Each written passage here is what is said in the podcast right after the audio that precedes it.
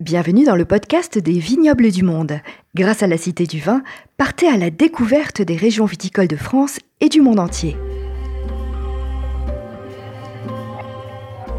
Je vous invite à découvrir un tout petit pays par la taille, mais qui compte une belle diversité de vins, le vignoble de Suisse.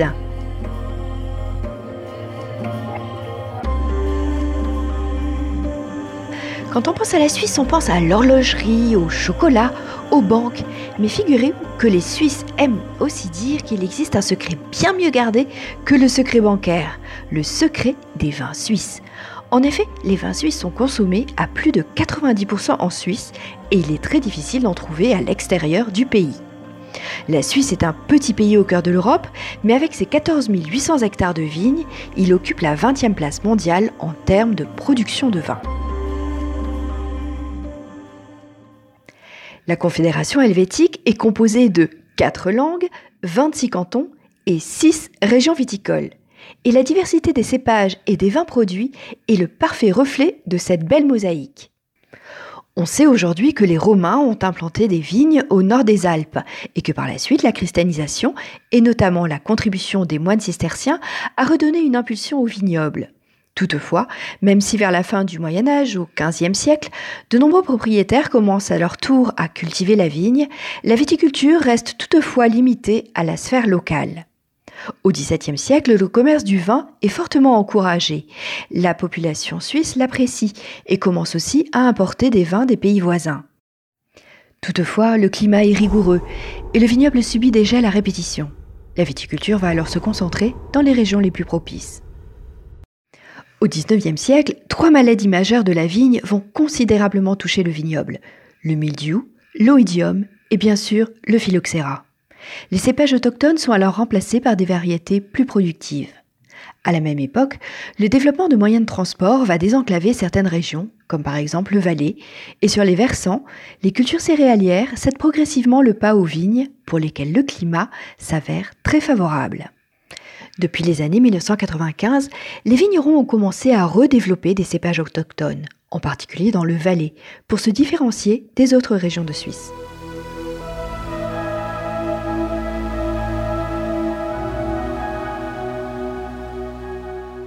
La Suisse compte, comme on l'a dit, six régions viticoles, et chaque région a une identité spécifique définie par son relief, sa géologie et son climat. Ces régions sont le Valais, le canton de Vaud, la Suisse alémanique, Genève, le Tessin et la région des Trois Lacs.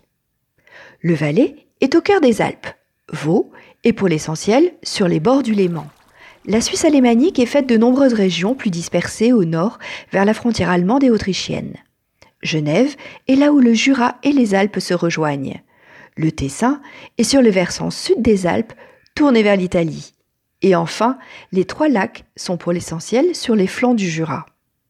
Toutes bénéficient de microclimats grâce à la géographie montagneuse et à l'influence de nombreux lacs qui vont modérer le climat et les risques de gelée printanière. Je ne vous apprendrai rien en disant que la Suisse est un terroir alpin, un territoire tourmenté où les Alpes représentent les deux tiers du pays, suivis par le plateau et le Jura. Les vignes sont relativement hautes en altitude, entre 270 mètres pour le Tessin et 1100 mètres en vallée, et souvent dans des zones de forte pente. L'hiver, il n'est pas rare de voir de la neige dans les vignes, et les températures annuelles moyennes se situent entre 9 degrés en Suisse alémanique et 12 degrés dans le Tessin. On peut ainsi dire que la Suisse fait partie des producteurs de vin dits de régions fraîches.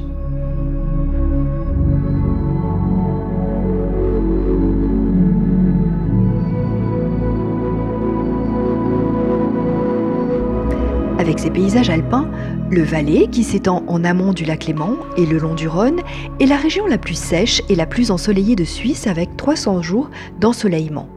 La région est protégée des pluies par les Alpes et profite également d'un vent chaud et sec, le Fun. Le vignoble en terrasse du Lavaux, dans le canton de Vaud, est classé au patrimoine mondial de l'UNESCO depuis 2007. Il profite d'un triple ensoleillement. Le soleil, sa réverbération sur le lac Léman, et enfin les murs en pierre sèche, hérités des siècles derniers, qui vont conserver la chaleur. Ce n'est pas moins de 200 vignerons qui se partagent seulement 800 hectares de terre. Les vignes en terrasse sont construites à flanc de coteaux et s'étendent sur une trentaine de kilomètres sur les hauteurs du lac entre Lausanne et Montreux face aux Alpes. La région de Genève possède des vignobles en plaine ou en colline, mais elle est protégée de tous les côtés par des montagnes. Le Tessin a un climat influencé par la Méditerranée, très ensoleillé, avec toutefois des précipitations abondantes tombées sur de courtes périodes. Enfin, la région des Trois Lacs profite d'un climat et d'un sol assez proche de celui de la Bourgogne.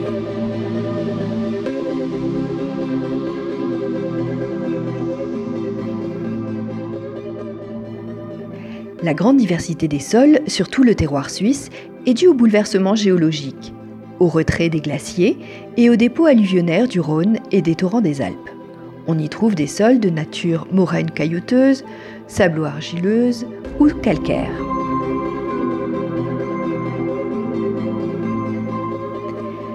La Suisse alémanique a beau être la région la plus vaste, c'est pourtant le Valais qui est la plus importante région viticole. La région de Genève, quant à elle, est la plus petite. En fait, les vins suisses sont produits à 80% en Suisse francophone. Les quatre cépages les plus cultivés en Suisse sont le pinot noir, le chasselas, le gamay et le merlot. Ils représentent 72% des cultures. Ainsi, contrairement à ce que l'on pourrait penser spontanément, les vignerons suisses produisent une majorité de vins rouges. En Suisse, on recense, figurez-vous, près de 240 cépages cultivés. Véritable généticien de la vigne, le biologiste et ampélographe José Vuillamos a compté pas moins de 80 variétés de cépages spécifiques à la Suisse, incluant les croisements, les hybrides, soit parce qu'elles étaient indigènes, soit parce qu'elles n'étaient cultivées qu'en Suisse. Alors bien sûr, ce ne sont pas les cépages les plus répandus, mais c'est une tendance qui se développe en particulier dans le Valais. Ces cépages indigènes, qui contribuent à l'identité des vignobles suisses, représentent 36% des vignes. Il s'agit principalement du chasselas, car oui, il a été prouvé par l'ADN que le chasselas est bien né sur les bords du lac Léman. Mais aussi des cépages comme le gamaré, le gara noir, l'arvigne, la migne, l'humagne ou le cornalin, et bien d'autres encore. Quant aux cépages comme le chardonnay, le Müller-Thurgau, le Sauvignon ou la Syrah, ils vont compléter les styles de vin proposés. Ainsi, le pinot noir est le cépage le plus planté. Il s'épanouit particulièrement dans la région des Trois Lacs. Il ne faut pas oublier que la région de Neuchâtel était sous la coupe des ducs de Bourgogne au Moyen Âge. Ainsi, le terroir étant assez proche de celui de la Bourgogne, cela explique probablement pourquoi le pinot noir y est parfaitement implanté. Il se développe également beaucoup depuis une vingtaine d'années en Suisse alémanique, notamment dans le canton des Grisons, favorisé par le réchauffement climatique. Le chasselas est aussi nommé fendant en Valais. Il est originaire, on l'a dit, des bords du lac Léman. Le terme de fendant apparaît dès le XVIIe siècle, fait référence à ces baies qui se fendent sous la pression des doigts lorsqu'ils sont bien mûrs. Le chasselas est souvent considéré comme une éponge à terroir. Son profil aromatique varie fortement selon le terroir où il est planté. Très présent en Suisse romande, le canton de Vaud en a fait sa spécialité. Le chasselas donne des vins relativement clairs, avec des notes florales, de pommes, de pêche, voire des notes légèrement citronnées, avec une pointe de minéralité de type pierre à fusil. Le chasselas peut se consommer jeune ou se faire oublier 7 à 10 ans. Il revêt alors une belle teinte dorée avec des arômes de prune mirabelle, de cire d'abeille et même parfois d'épices comme le curcuma. Le merlot, principal cépage du Tessin, offre des vins de belle intensité avec des notes de fruits rouges, de groseilles, de cerises avec une pointe d'épices, de feuilles de cassis ou de cèdre. Le gamay a quant à lui souffert d'une mauvaise image que les vignerons suisses de la région de Genève ont réussi à inverser en limitant le rendement et en proposant un vin rouge fruité avec une belle concentration. Quant au Müller-Thurgau, il donne des vins légers, aromatiques et peu complexes. C'est le principal cépage blanc de la Suisse alémanique. La discrétion des vins suisses à l'étranger est à l'image de celle de la fête des vignerons, dont la dernière édition s'est déroulée l'été 2019. Une fête organisée une fois par génération, soit tous les 20 à 25 ans, par la confrérie des vignerons de Vevey, et ce depuis 1797. Peu de personnes connaissent l'existence hors de Suisse de cette belle fête alors qu'il s'agit de la première tradition vivante helvétique à avoir été inscrite au patrimoine culturel immatériel de l'humanité par l'UNESCO. Le village de Vevey, sur les bords du lac Léman, au cœur des vignobles de Lavaux, accueille un grand spectacle musical en plein air, organisé dans une arène temporaire accueillant chaque soir près de 20 000 spectateurs. Plusieurs milliers de figurants y racontent, en une vingtaine de tableaux et chorégraphies, une année dans la vie de la vigne, et couronnent, par la même occasion, les meilleurs vignerons tâcherons. Une expérience vraiment unique qui fait vibrer toute la région. Vous pouvez observer les majestueuses vignes en terrasse de la région de Lavaux surplombant le lac Léman en version hivernale dans le parcours permanent de la Cité du Vin dans la partie survol des vignobles.